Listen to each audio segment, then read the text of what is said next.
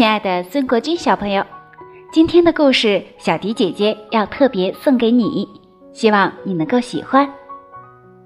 今天小迪姐姐要为大家讲的故事名字是《爱的奇妙滋味》，这是青蛙弗洛格的成长故事之一。希望通过这个故事，小朋友们能够学会给予爱和接受爱。接下来的时间，我们一起来听故事吧。爱的奇妙滋味。青蛙弗洛格坐在小河边，他心里涌动着一种说不清的感觉，他自己也不知道这到底是快乐还是悲伤。整整一个星期了，他都是这样神情恍惚地走来走去，到底出了什么事儿呢？这时弗洛格遇见了小猪。嗨，弗洛格，小猪说，你看起来不太好，出了什么事？我也不知道，弗洛格说，我一会儿想哭，一会儿又想笑，我身体里还有个东西砰砰地跳，就在这里。你可能是着凉了，小猪说，你最好回家卧床休息。弗洛格心事重重地继续往前走。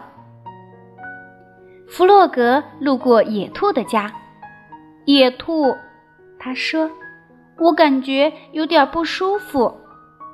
进来坐吧，野兔和蔼地说，现在说说看，你到底怎么了？野兔问。我一会儿冷，一会儿热的，弗洛格说，而且有一个东西一直在我身体里砰砰地跳，就在这里。他把手放在胸口上说。野兔像一个真正的医生似的认真思考着。我知道了，他说，那是你的心脏。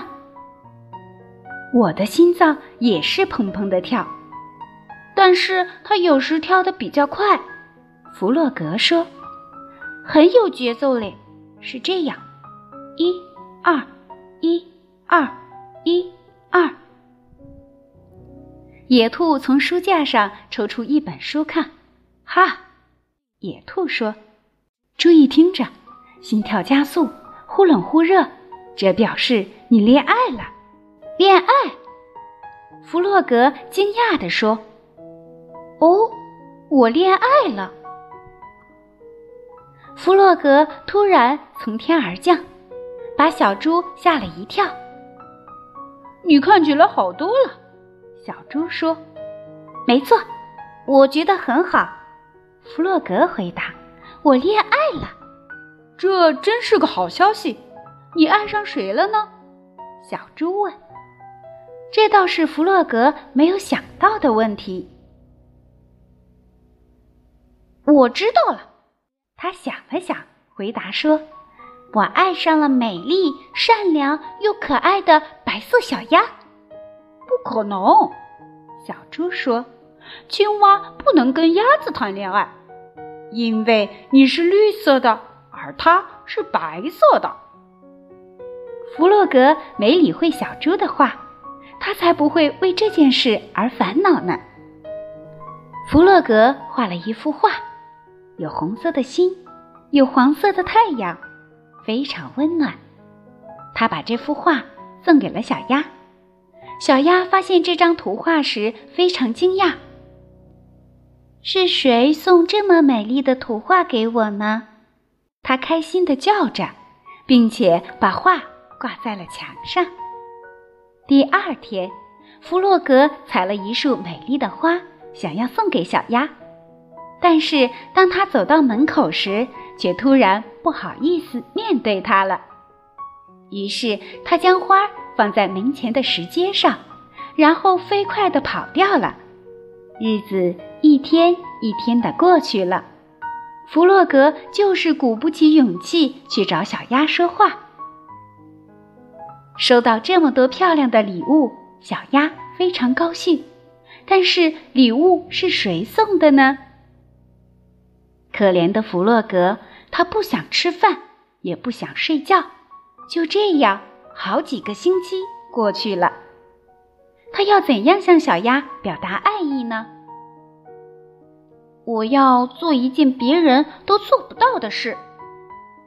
弗洛格下了决心，我要打破跳高的世界纪录，这样我亲爱的小鸭会非常惊喜，然后它就会也爱上我的。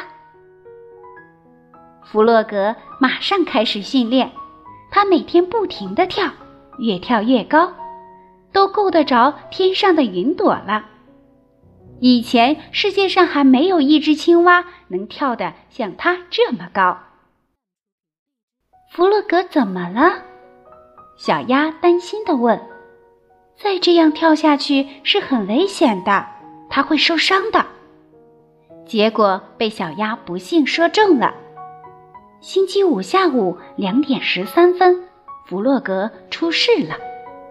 当他正要打破跳高世界纪录的时候，身体失去了平衡，摔落在地上。